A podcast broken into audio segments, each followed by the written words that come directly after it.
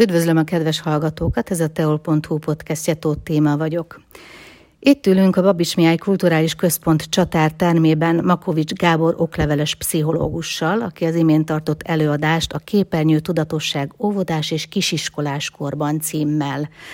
Nos, a kütyük itt vannak az életünkben. Milyen hatásai lehetnek egy gyermekre? Hát üdvözlöm én is a kedves hallgatókat. Igazából a kütyüknek a képernyő használatnak elég sok hatása lehet.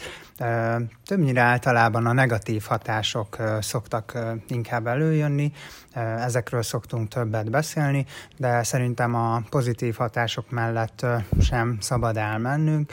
Ugye, hogyha mértékkel és kellő nem tudom, szabályozottsággal tudjuk használni ezeket az eszközöket, akkor igenis vannak pozitív hatásai, lehetnek pozitív hatásai, például akár a probléma megoldó készségünk fejlődhet, a logikai gondolkodásunk mm, picit fejlődhet, és a, akár az ilyen finom motorikus készségeink is ö, ö, előrébb juthatnak, de számos negatív hatást is ismerünk, ugye a hosszú távú ö, mérték nélküli használat ö, alapján. Például ugye, hogyha valaki nagyon sokat használja ezeket az eszközöket, akkor érzelmileg egy kicsit kiüresedettebbé válhat, rosszabbá válhat ez az örömkésleltetési készsége, mert hogy a digitális világban hozzászokhatunk, hogy, hogy mindent és azonnal is megkaphatunk, ezért ezek, ezek lehetnek a legfontosabb hatásai ha egy gyermek azzal jön haza, hogy de hát már a Dávidnak is van, de hát már a Gergőnek is van, mit reagáljunk?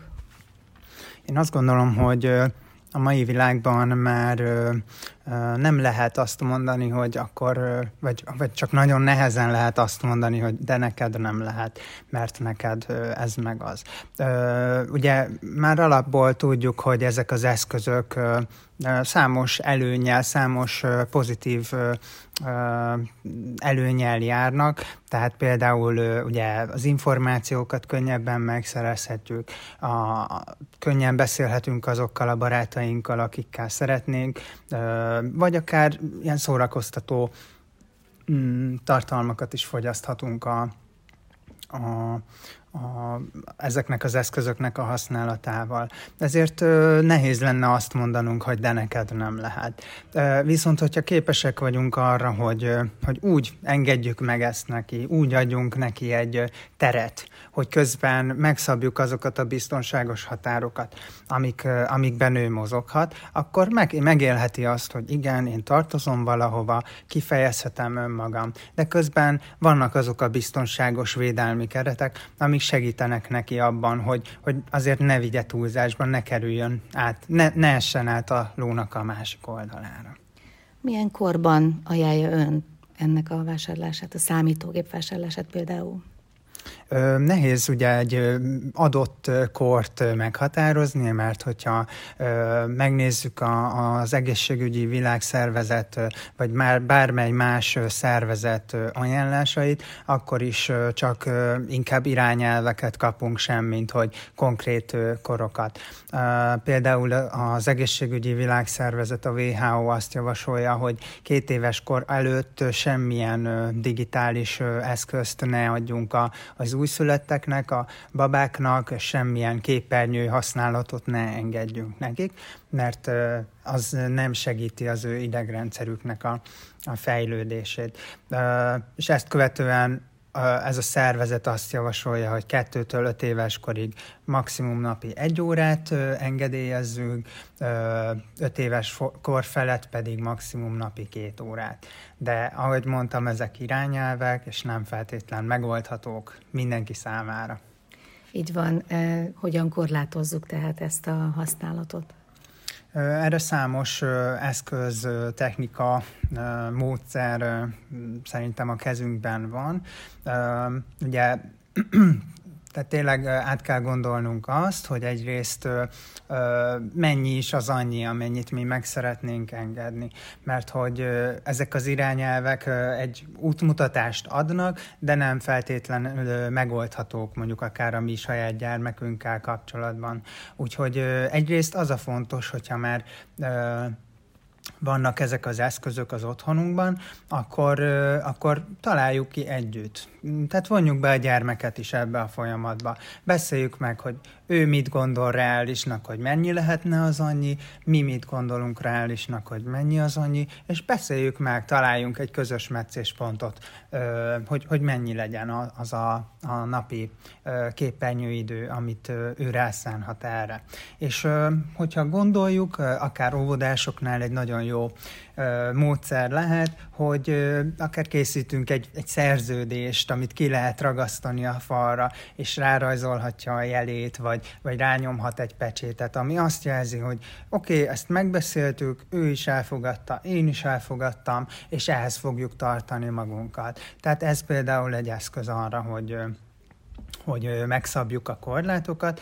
A másik fontos tényező az pedig a példamutatás. Tehát akkor tudunk igazából változást elérni a gyermeknél, ha mi magunk is követjük azokat a, azokat a mm, korlátokat, vagy keretrendszert, amit mi megszabtunk a számára. Hiszen sokkal kevésbé fogja ő ezeket követni, hogyha mi egyébként, nem tudom, a a, leülünk a kanapéra, és egész este telefonozunk, és furcsán veszi ki magát, hogy neki pedig azt mondjuk, hogy te, te ne játszál a telefonon.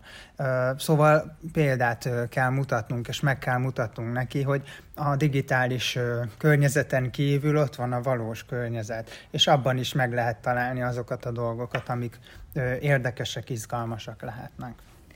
És itt visszakanyarodnék arra a kérdésre ismét, hogy mi van akkor, ha jön egy gyermek azzal, hogy de, neki meg neki több órát lehet játszani. Mit mm. reagáljunk erre? Uh-huh.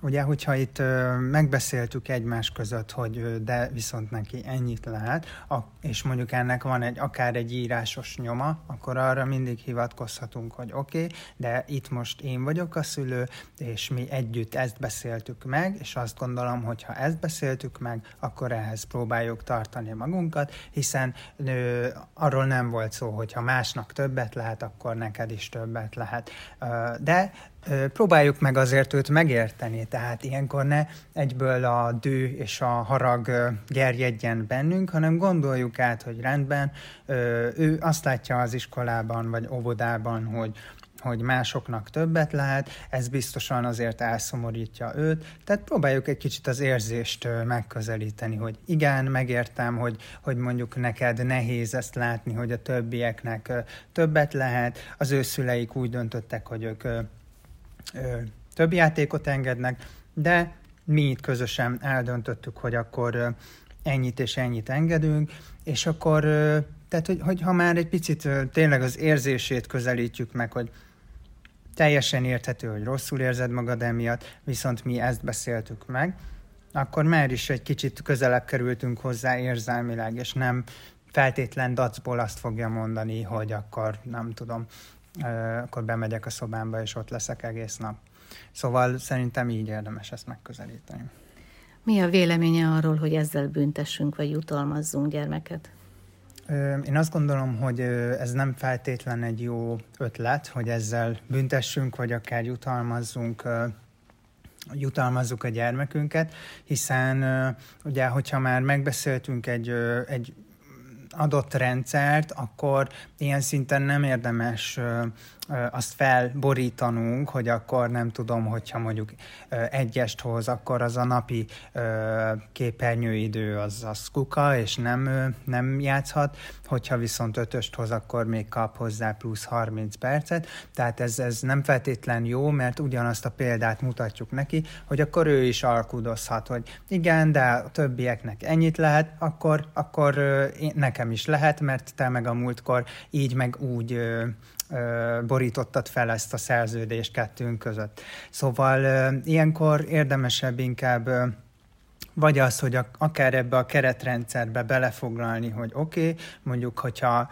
ö, egy hónapban ö, kétszer ö, hoz ötöst, akkor a, vagy nem, tehát hogyha mondjuk egy hónapban ö, ö, hoz ötösöket, és ö, beleírhatjuk ebbe a szerződésbe, hogy mondjuk kétszer ö, meg fogjuk engedni abban az egy hónapban, hogy jutalmul plusz 30 percet játszhasson. Vagy ugyanígy, hogyha büntetnénk ezzel, beleegyeztetve beszéljük meg, hogy oké, okay, hogyha mondjuk nem tudom, három havonta ö, nézzük az egészet, és mondjuk csinál valami olyasmit, ami, ami szerintünk nem megfelelő, akkor dönthetünk úgy, hogy mondjuk ezt szabjuk meg büntetésként, hogy nem játszhat aznap.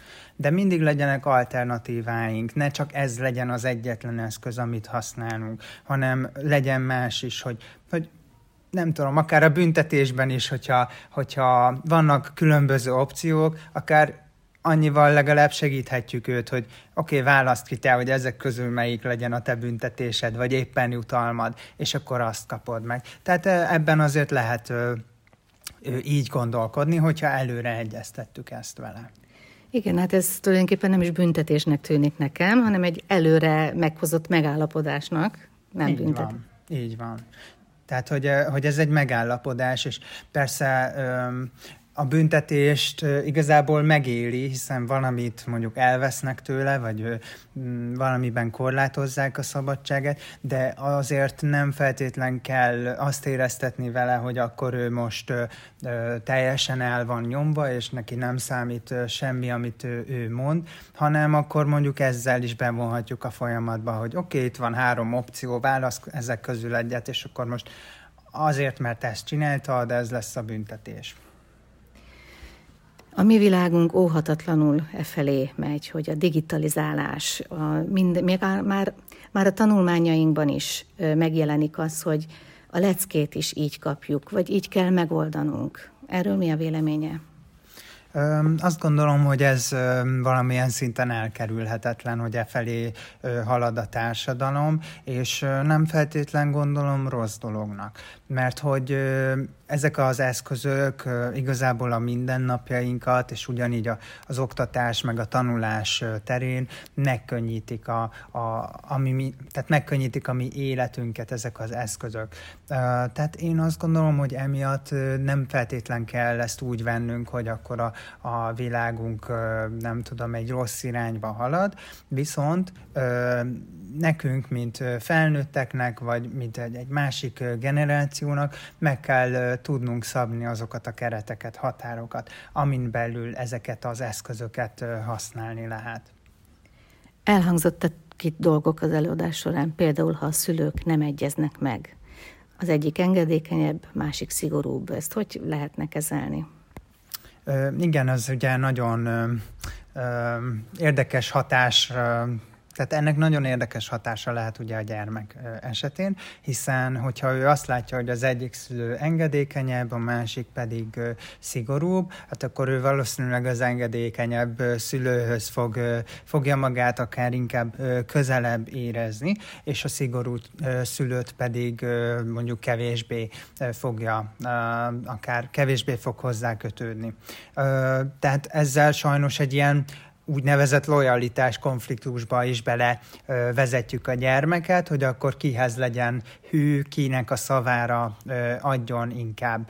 Ö, szóval ilyen szempontból ö, a szülőknek ö, még mielőtt bármilyen keretrendszert kialakítanának, együtt kell megbeszélniük, hogy mi az a, az, az álláspont, amit ők képviselni fognak. És ez lehet, hogy mondjuk konfliktushoz vezet, de ők a felnőttek, nekik kell ezt egymás között feloldani, és mondjuk akár egy közös meccéspontot találni, amiben még úgy meg tudnak egyezni mindketten, és ezt képviselni a gyermek felé. Önnek van gyermeke? Nekem nincs, de unokahugaim vannak. És hogy áll hozzájuk? Tehát önnél lehet számítógépezni? Hát nálam, tehát mivel nem én vagyok a szülő, nem, nem, nem én határozom meg igazából azt, hogy ők, ők mennyit játszhatnak, mivel játszhatnak, hogyan használhatják ezeket, a, az eszközöket, de ugyanígy például megjelent egy ilyen kérdés itt az előadáson is, hogy, hogy nagymamaként mit tud tenni igazából a, a, a nagyszülő annak érdekében, hogy mondjuk a gyermek képernyő ideje megváltozzon, és valójában annál többet úgymond kívülállóként nem tehet az ember, hogy, hogy elmondja azt, amit ő tud erről, ismerteti a szülőkkel azt, hogy, hogy mondjuk ennek milyen következményei lehetnek, és mondjuk vissza-visszatérően emlékezteti őket arra, hogy ez, ez ez előfordulhat, ez lehet a következménye, stb. Viszont ennél többet nem igazán tud megtenni kívülállóként, úgymond kívülállóként az, az ember. Túl azon, hogy ezzel lehet korlátozni a, a gyermektevékenységet, tehát le lehet korlátozni, hogy mennyit játszik, mennyit van számítógép előtt. Ha egy gyermek nagyon jól tanul, akkor korlátozhatjuk-e őt, vagy mondhatjuk-e, hogy akkor is, hogy egy órát és semmi többet? Uh-huh. Ez azért nagyon érdekes kérdés, mert általában ezeknél a, a fiataloknál, gyerekeknél szokott feljönni az a, az a á, nem is tudom, mm, kérdés, vagy, vagy dilemma, hogy oké, okay, de hogyha nem játszom, vagy nem nézek videókat, akkor mégis mit csináljak? Tehát egy kicsit az az unalom kérdése jön fel, hogy, hogy minden mást olyan unalmasnak gondol, unalmasnak lát. És uh, itt fontos az, hogy, hogy kicsit vissza, visszavezessük őt a való életbe, hogy ért, érthető az, hogy ő, ő mondjuk jól teljesít, és ezért lehet, hogy járna neki az, hogy akkor ö, nem tudom, korlátok nélkül játszhasson annyit, amennyit szeretne, de hogyha belegondolunk, ennek ugyanúgy megvannak a negatív, hosszú távú hatásai, vagy meg lehetnek, hiszen ugyanúgy az a, az a az örömszerzés, hogy olyan tehát, hogy mássá válik igazából, ö, kevésbé tudja az örömét ö, késleltetni, azonnali jutalmakat, azonnali ö, megoldásokat akar, és ez, ez például a munkavilágában is később azért sok-sok nehézséget okozhat, annak ellenére, hogy mondjuk az iskolában jól teljesít, mert, mert annyira intelligens, hogy meg tudja oldani ezeket a, a, a nehézségeket. És tehát, hogy attól nem érdemes úgy nézni valakit, hogy, hogy ha jól teljesít az iskolában, akkor minden rendben van vele, mert ez nem feltétlenül van így. Tehát attól még az életnek más területei is vannak, ott vannak a társkapcsolatok, ott van, ott van még ezer más dolog, ami, ami mondjuk lehet, hogy neki nehézsége. Úgyhogy én azt gondolom, hogy itt is igenis érdemes tartani korlátokat, és mondjuk felkínálni neki lehetőségeket arra, hogy hogy más módon szerezze meg azokat a, azokat a kellemes, jó érzéseket, amiket, amiket, amikre vágyik, amiket a játékon vagy képernyőn keresztül kap meg. Tény, hogy mi szülők féltjük őket, ugyanis vannak ilyenek is, hogy internetes bűnözők, hogy tudjuk őket ellenőrizni, mit beszéljünk meg velük. Ugye ez egy elég komplex kérdés, meg jelenség, hiszen valóban azért a mai világban már tényleg nagyon figyelnünk kell arra, hogy, hogy milyen oldalakon jár a gyermek, hogy milyen tartalmakat néz meg. Ugye most már, tehát nagyon sok oldal például akár vírusokat tartalmaz, olyan hirdetéseket dob fel, amik azért elég könnyen, nem tudom, olyan, olyan irányokba terelhetik a gyermeket, ami, ami felé nem szeretnénk, hogy haladna vagy ha haladna. Úgyhogy egyrészt vannak már azért olyan szoftverek, olyan alkalmazások, amik segítenek nekünk abban, hogy, hogy mint például ez a szülői felügyelet funkció, ami, ami segít nekünk abban, hogy a gyermek ne kerülhessen olyan oldalakra.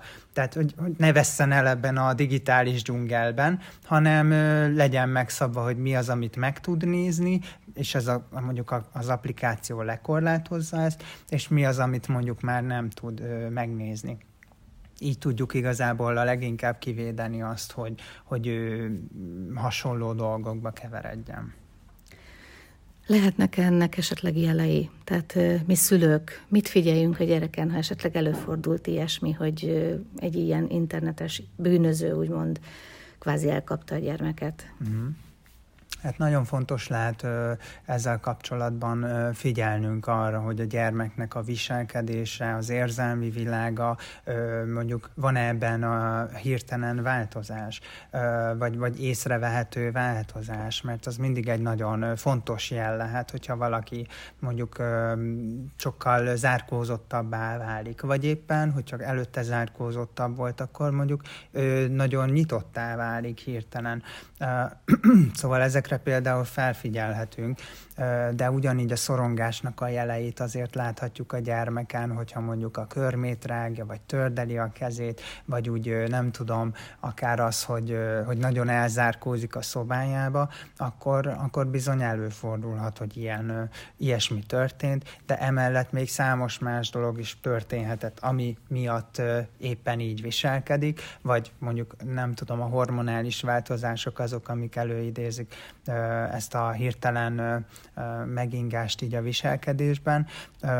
Nagyon fontos az, hogy, hogy kommunikáljunk. Tehát, hogy annak akkor is, hogyha ellenséget lát éppen bennünk, vagy ellenkezik, próbáljuk meg megértetni vele, hogy, hogy de az ő érdekeit nézzük, és az ő érdekeit tesszük előtérbe, és szeretnénk neki mindenképp segíteni de nem érdemes addig várni, amikor már mondjuk akár ö, ugye egyre gyakoribb sajnos a, a vagdosás, vagy az önbántalmazás, tehát nem érdemes addig várni, amíg eljut mondjuk eddig egy gyermek.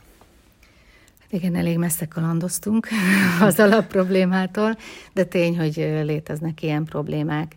Vannak olyan szülők, akik semmiképpen nem hajlandóak engedni a gyermeknek a digitalizációs eszközök használatát.